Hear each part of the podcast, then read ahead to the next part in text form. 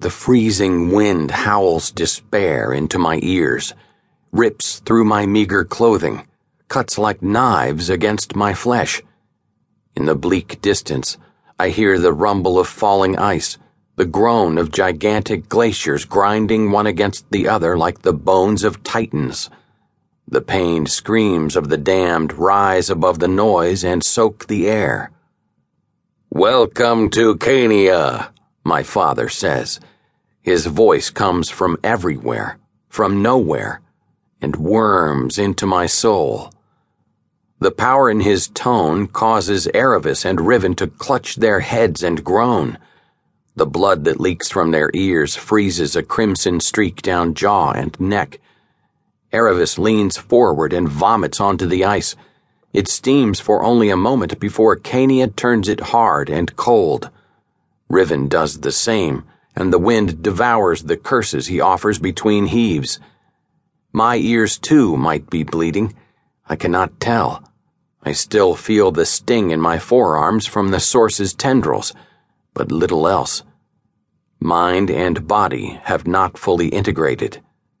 I think, I brought us here, and the thought is accompanied by the despairing realization that I am truly my father's son. Darkness is loose in me, given freedom by my own hand. I have gone in a moment from possession by the source to possession by an archdevil. I laugh, but it turns to sobs. The tears freeze on my face, unable to fall. We stand at a soot dusted mound of packed snow and rock overlooking a desolate plain of filthy ice. Rivers of hellfire cut a jagged arterial path through the plains as far as I can see. Steam billows in the air where hellfire meets ice the snow swept wind carries the stink of charred flesh, rot, and brimstone. Suffering and despair are thick in the air. Thrashing souls burn within the rivers of flame. Their screams, plaintive and agonized, make an eerie symphony with the wind. Ice devils, towering pallid insectoids armed with iron hooks and coated in exoskeletons like plate armor, prowl the riverbanks. They are far enough away that they seem not to notice our arrival, or perhaps they do not care.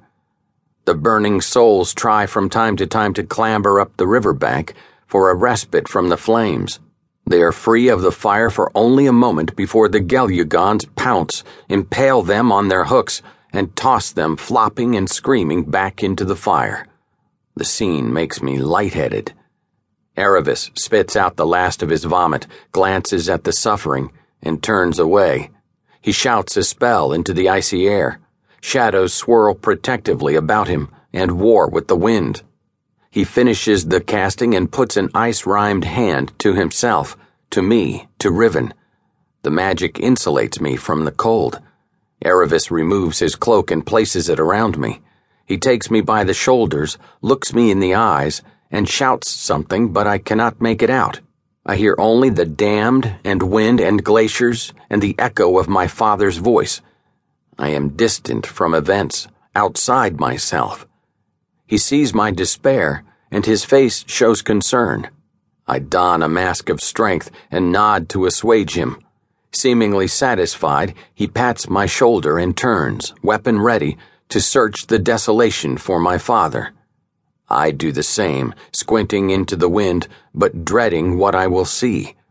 I spot my father first, and my breath catches. My heart sinks. I point.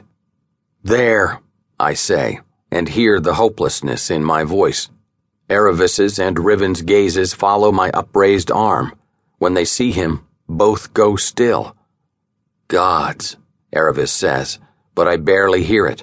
The shadows about him withdraw into his flesh, as if in fear. Riven says nothing, but his single eye is transfixed, his habitual sneer erased by open mouthed awe. Mephistopheles, Archduke of Cania, Lord of Hell, my father, crouches a long bowshot from us atop a hill of ice.